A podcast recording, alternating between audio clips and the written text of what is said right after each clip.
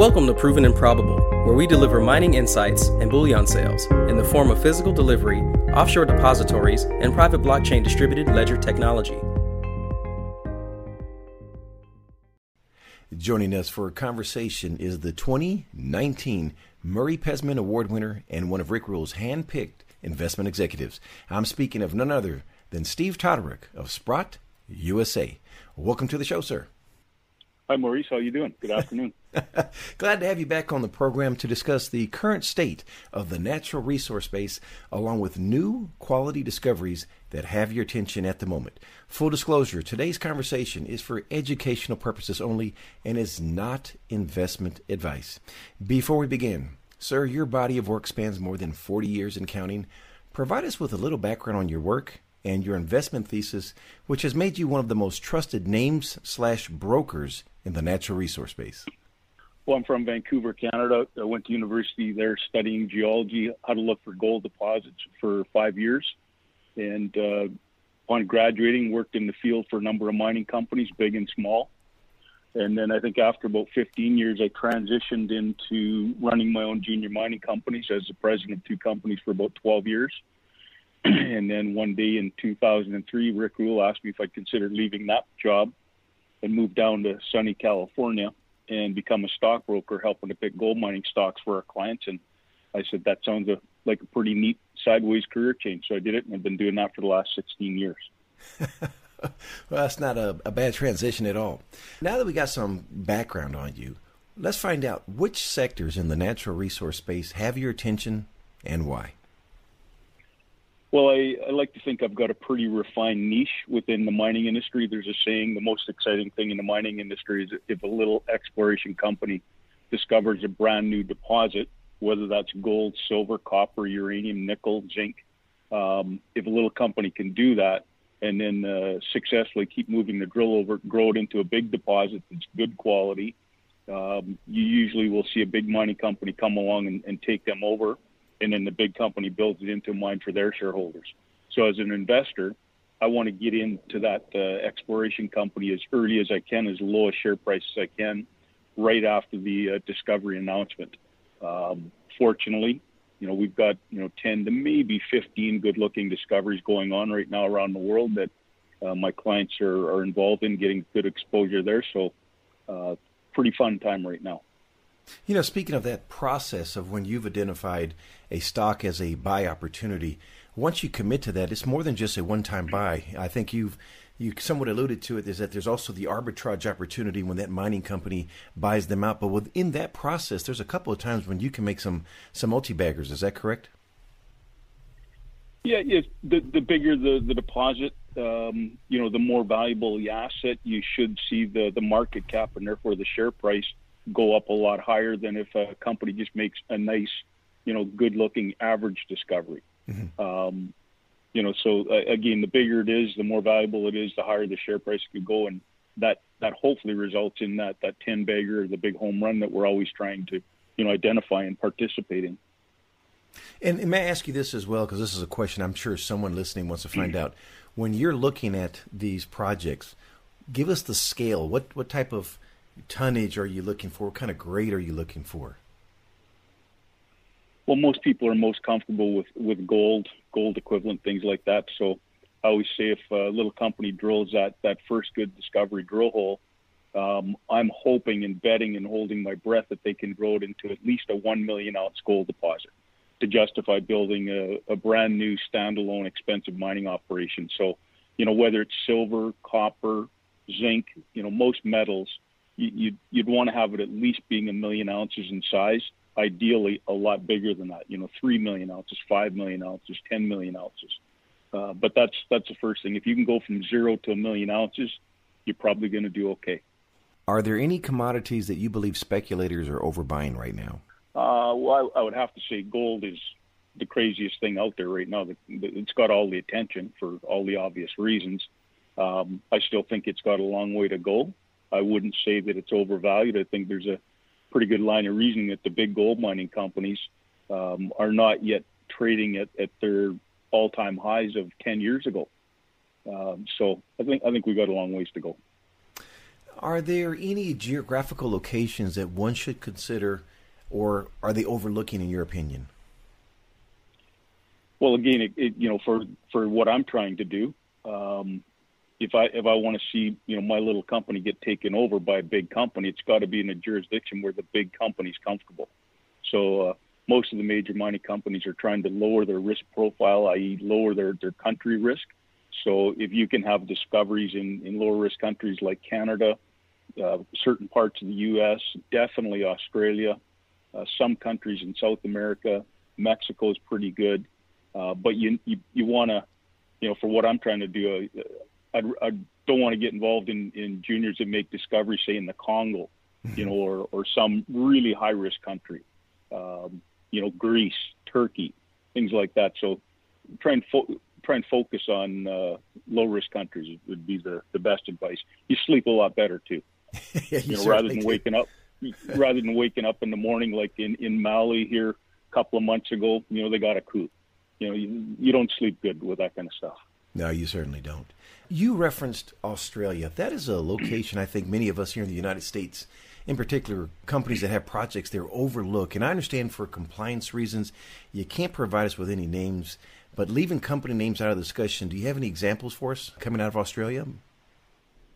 Yeah, it's it's almost like what's up with Western Australia, not just all of Australia, but um, right now there's there's four good-looking discoveries that that I'm involved in, and we just had the newest one announced two or three weeks ago, and it's like, what's up with Western Australia? Well, again, uh, companies that are are trying to raise money, you know, they got a better chance of raising money if they're in a low-risk country. So Australia fits that their own backyard.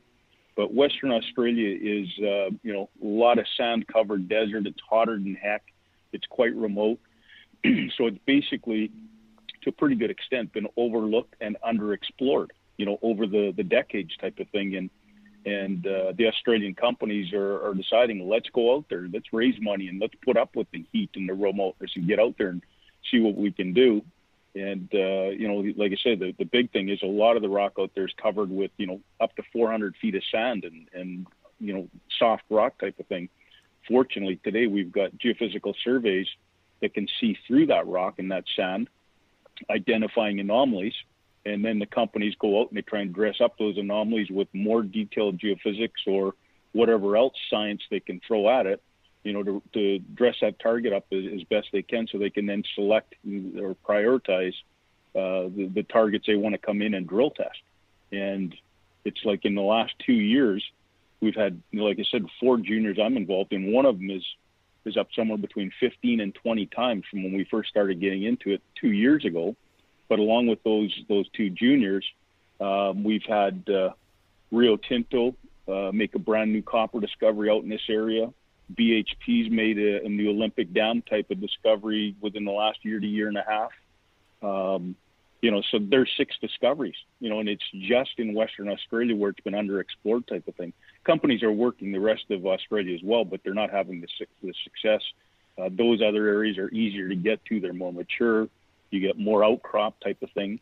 Um, so I love it. You know, I'm, I'm absolutely uh, loving Australia right now. You know, speaking of jurisdictions and somewhat geopolitics, you somewhat touched on it here. Are there any arbitrage opportunities that speculators can take advantage of if a said currency exchange rate makes a drastic move relative to one another? I don't really factor that in. Again, for the, the discovery plays I'm trying to get in, you know, I'm hoping for at least a double or a triple. I want the odd home run, like I just referred to. Mm-hmm. You know, if you make 10 or 15 or 20 times on your money, whatever the currency is going to move is going to be insignificant as far as I'm concerned. I do have a few clients that bring it up and ask about it, but it, you know, that might be you know, maybe you're going to choose between big Australian gold mining companies or big American mining companies or big Canadian. You know, if they're all quite similar, you might, you know, place a bet. Okay, well, I think the Australian dollar is going to perform stronger than the U.S. dollar. Therefore, I'm going to buy Australian gold mining companies. You know, but that's, as far as I'm concerned, that's not even a consideration. Well, I'm glad you addressed that because that's a question I, I, receive frequently on my end here. And by the way, just full disclosure, at uh, Sprott USA, you're a full service broker there. But I, if I'm a client, can you just answer this for me? Do I have the ability to purchase a ASX listed company, or do I have to purchase the OTC?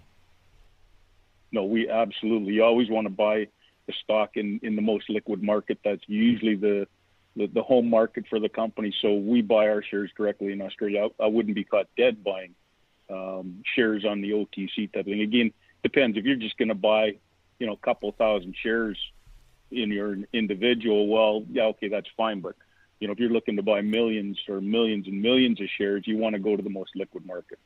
I'm glad you shared that with us because, again, another question I receive frequently, and I'm sure you do as well, is I'm being told by my current broker that, hey, this OTC is the U.S. equivalent, and it's exactly the same. And in your experience, the liquidity isn't there, but also the the spread between the bid and the ask is actually a, you're owning a derivative of the stock. Am I correct in that?